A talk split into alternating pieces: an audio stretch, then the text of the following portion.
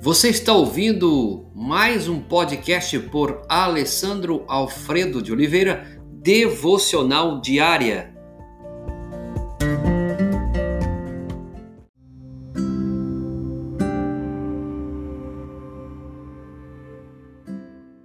Texto base 1 Coríntios capítulo 15, versos 3 a 5.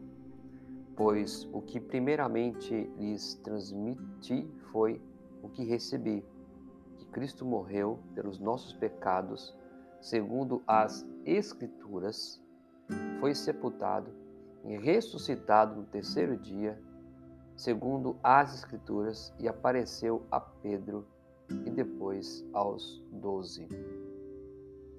É interessante você observar sobre o resumo que Paulo fala das aparições de Jesus Cristo na sua ressurreição. Paulo identifica a, aqui o evangelho que foi pregado pelos apóstolos e recebido pelos coríntios, com base na qual haviam tomado uma posição firme, por meio da qual estavam sendo salvos. Esse evangelho dizia respeito às verdades da morte e da ressurreição de Cristo. Essas verdades são verdades centrais é claro que outras verdades, o nascimento virginal de Cristo, a vida sem pecado, as obras poderosas, a ascensão gloriosa, o reino continua, a vinda futura, são importantes. Mas a morte e ressurreição de Jesus são de primeira importância.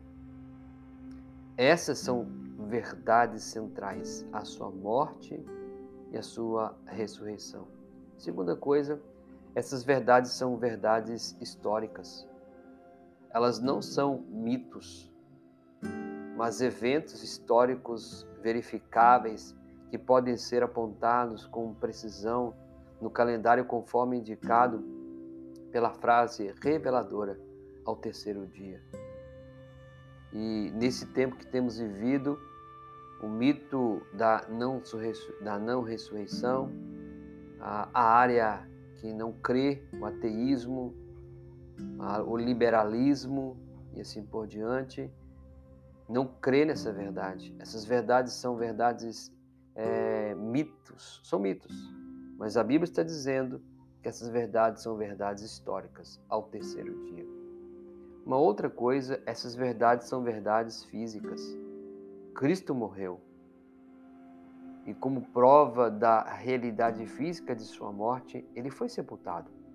Ele ressuscitou e como prova da realidade física de sua ressurreição, ele foi visto.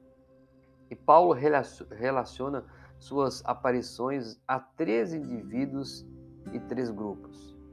Além disso, todos os quatro eventos morte, sepultamento, ressurreição e aparição de Jesus foram igualmente físicas.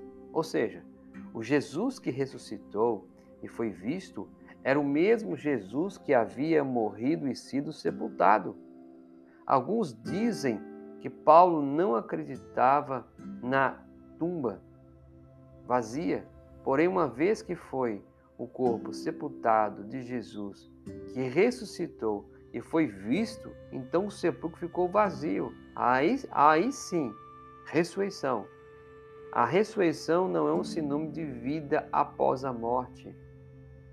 O corpo ressuscitado e transformado de Jesus foi o primeiro pedaço de um universo material a ser redimido e constitui um penhor de que tudo será um dia transformado.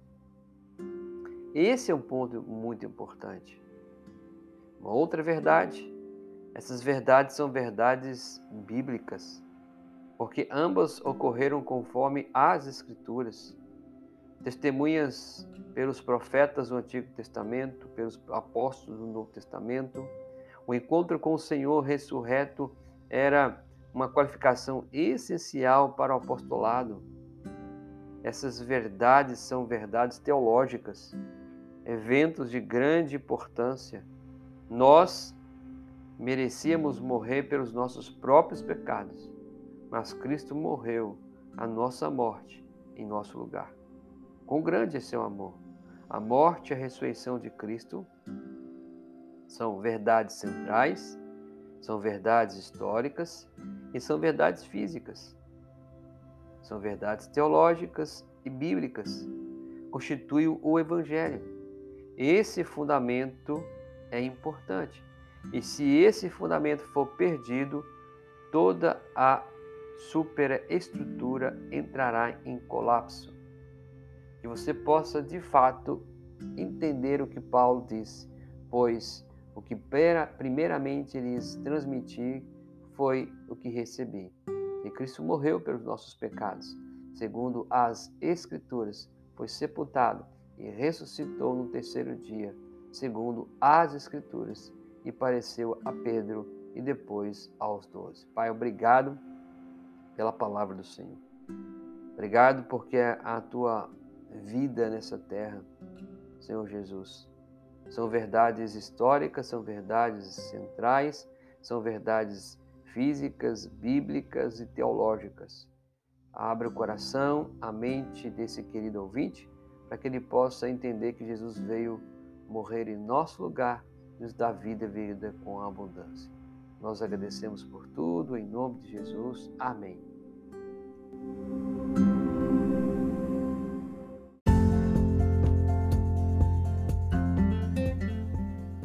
Você ouviu mais um podcast devocional diária? Se isso trouxe bênção para a sua vida, abençoe outras pessoas compartilhando esse podcast.